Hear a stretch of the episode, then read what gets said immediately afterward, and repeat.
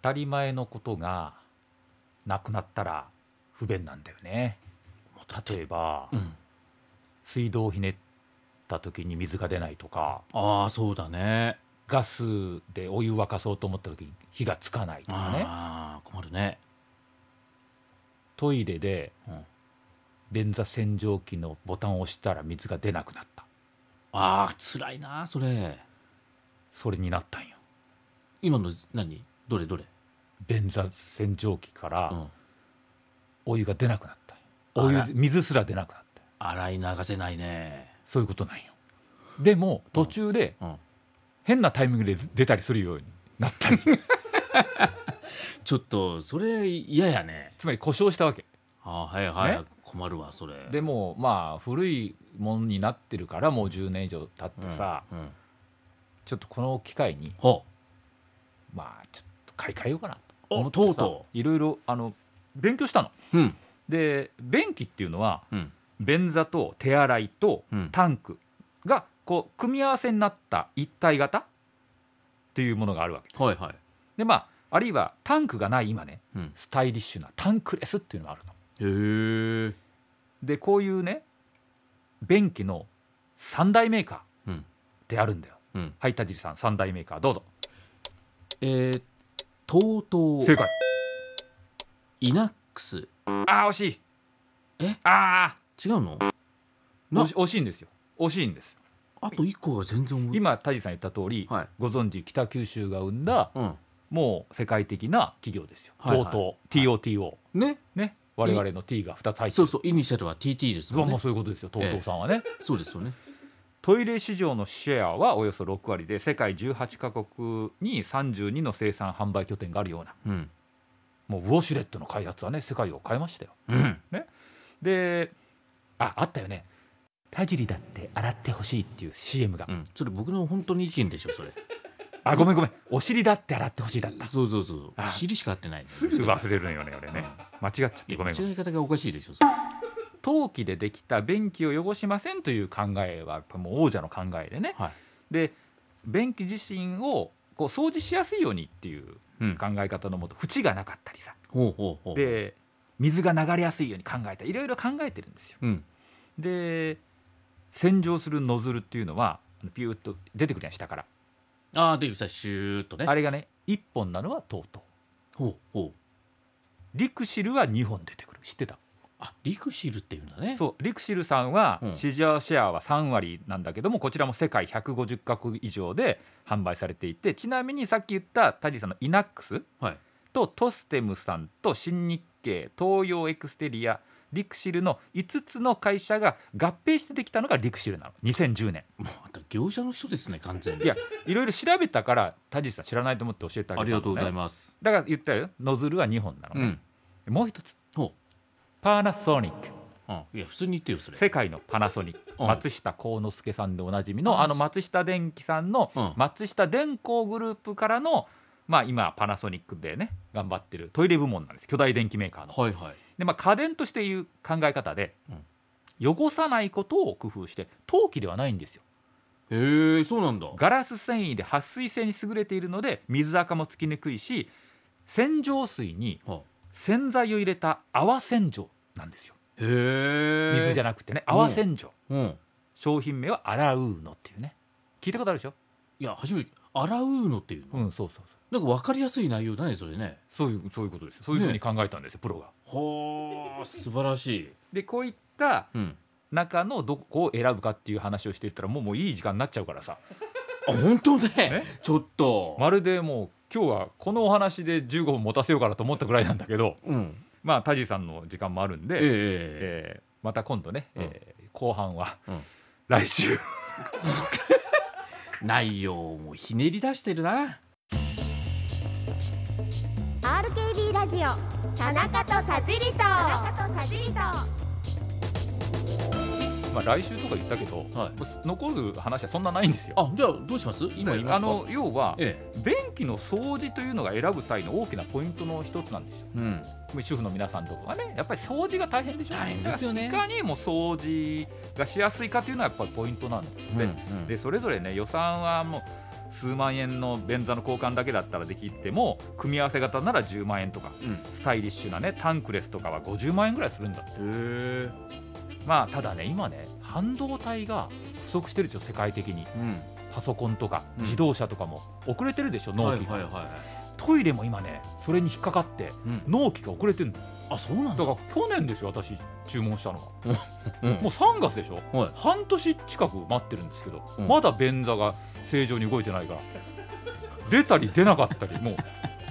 ういつもドキドキしてるんでそうすねハラハラしながら、はい今夜もお送りしています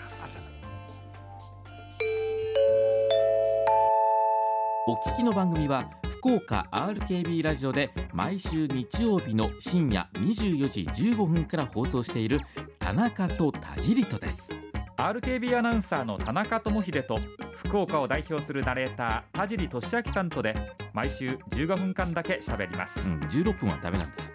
せーのラジオの放送も、えーお楽しみくださいいうん息ぴったり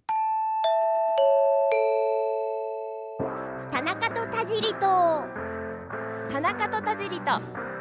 中さん田尻さん出番ですよ人は何かをプレゼントされるとやっぱり嬉しいですよねはいはい田中さんはプレゼントをもらうと嬉しい方ですかうれピーね急に P あごめんごめんなんか感情が出ちゃった漏れちゃった感情が出ると P っていう音が出出始めるんですえか言わないうれピーっていや俺 P はあんまり言いませんねこのこそのう年代になってくるとマンモもスうれピーとかうんうんあもうね なんかいろいろな感じでねええええあのちょっとさらっといきたいと思いますけどねどんなものが嬉しかったっていうのもいろいろとあると思うんですけども、中には正直あまり嬉しくないプレゼントがあると思うんですうわーそうか誕生日とかクリスマス付き合って何周年などカップルでプレゼントを贈り合う機会は年に数回あるはずなんです、で本来なら喜ぶべき記念日がプレゼントを外しただけでどんよりと重い空気になってしまうと、うんそこで今回はこんなプレゼントを相手に渡すとあまり喜ばれないものの特徴っていうのをねあちょーっとご紹介していきた失いと敗を教えてもらってそれでいい方に向けるという、今日はそういうお話ねあさすが軌道修正がうまいですねさっきのトイレじゃないですけどなんか的を絞ってますねえっとそれはねはみ出さないようにしてますあねー。そういうことうか、んうん、いやそういうことじゃないんです。もらって嬉しくないプレゼント1明らかに手抜きうん、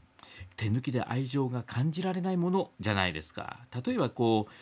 愛情が感じられない手抜きのあるプレゼントっていうのは職場のノベルティグッズとかうんコンビニで購入できるレベルのプレゼントがこれに当たるとうんいうことなんですね。ここで重要なのはプレゼント自体の金額や価値ではなくて相手のことを考えてしっかり選んだかということまあそういうことだよね。これがね大切になってくるということなんですね。やはりこの面倒になって適当に選んだという印象を与えてはいけないということなんですよあーありね。がちだねそう。そうそうそ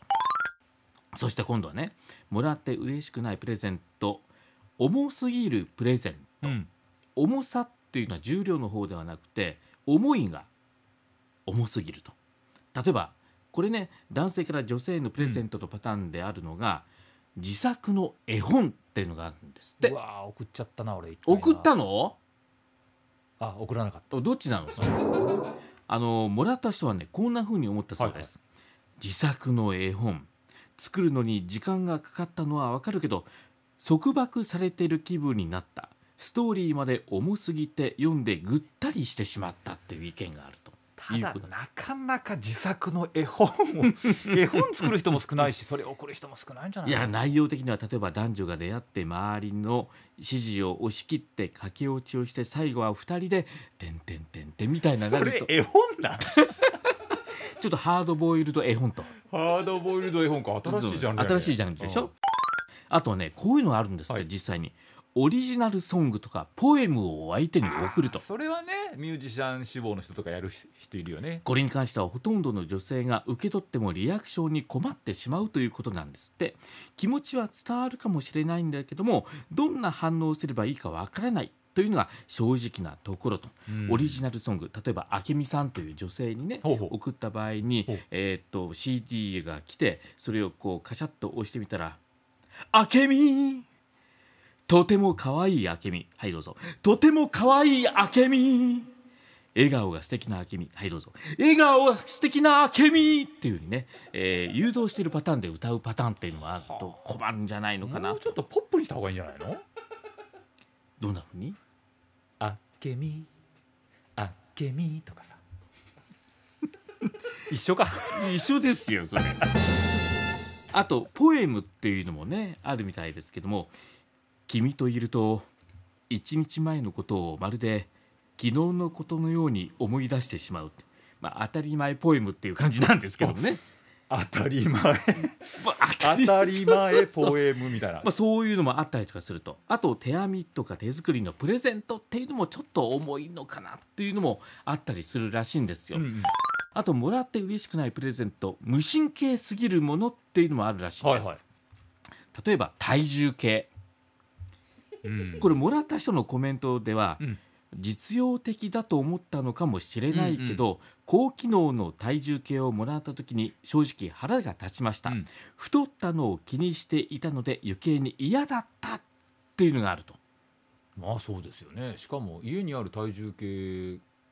のね立場がなくなりますよね そうそう2つそうもいそうらないですよねそうそうそう大そう体家ありますもんね大抵あったりとかする、うんそんな中で無神経すぎるものっていうのがちょっとね嫌がられるということなんです、まあもらって嬉しい、えー喜ばれるプレゼントの選び方のコツっていうのはあの、まあ、そうは言っても喜ばれるプレゼントがわからないという人がいると思うんです、普段からパートナーとか渡す相手の動向をチェックしてみるっていうのも必要になってくるということなんですね、特に記念日の1ヶ月前にはヒントがたくさん隠されていると例えば一緒に買い物に行った時、えーこれいいなと言いながら買わなかったり、えー友達がもらったプレゼントの話をしてきたり羨んだりしているのは、うん自分はこれが欲しいと言っているサインかもしれないということなんですよね。これね見逃さないようにしてほしいというのがポイントになってくると。俺さ今ほう日番組でさなんですか便座の話したやん連座の話しましたあれね。ヒントやからね田尻さんちょっとこれまた難しいですね。便座ってまたいろんな種類あるんでしょ ?U 字型とか O 型みたいな便座ってなんかあったりとかするんでしょ、俺はもう一体型の一番いいやつが うん、俺男の人が男の人に便座を送るって話はこの世の中で聞いたことがないんですよ。じゃあもう史上初ですごい話題になるかもしれんやんいろんな意味で水に流していただきたいと思います。田中と田尻と田中と田尻と田中と田尻と田中と田尻と今回もらったら困るプレゼントについてお話をしてきたんですけども、今日の私のある意味プレゼンっていうのはいかがだったでしょうかねあある意味ね聞いてる皆さんにとってはいやもう困ったよ ねもらって困ったよねあ嘘ちょっと重いプレゼンだったら本当にごめんなさいということなんですけども、まあ、プレゼンはね本当に難しいとプレゼントは難しいとあびっくりしたもうプレゼンテーションとプレゼントがもう今ごっちゃにな ってるプレゼントをするのは難しいんだよねプレゼンテーションは田田尻さん得意だよねあそれもちょっとわかんなあそうないんんだですけどもね僕は率直にもらって嬉しいのはやっぱりマネーですからね。ああはいはいはい多分ここでね、えー放送上では浜田省吾のマネーがかかってる可能性がちょっと高いのかなということで近々あの田中と田尻とか放送1周年を迎えるということで、えー田中さんマネーをぜひプレゼント私からはしてもらいたいなというふうに思うわけですね誰に誰に田中さんから私に、あじゃあ便座を俺にくれる まあどっちもどっちだな本当現金な会話でごめんなさいあ上手やね最後ね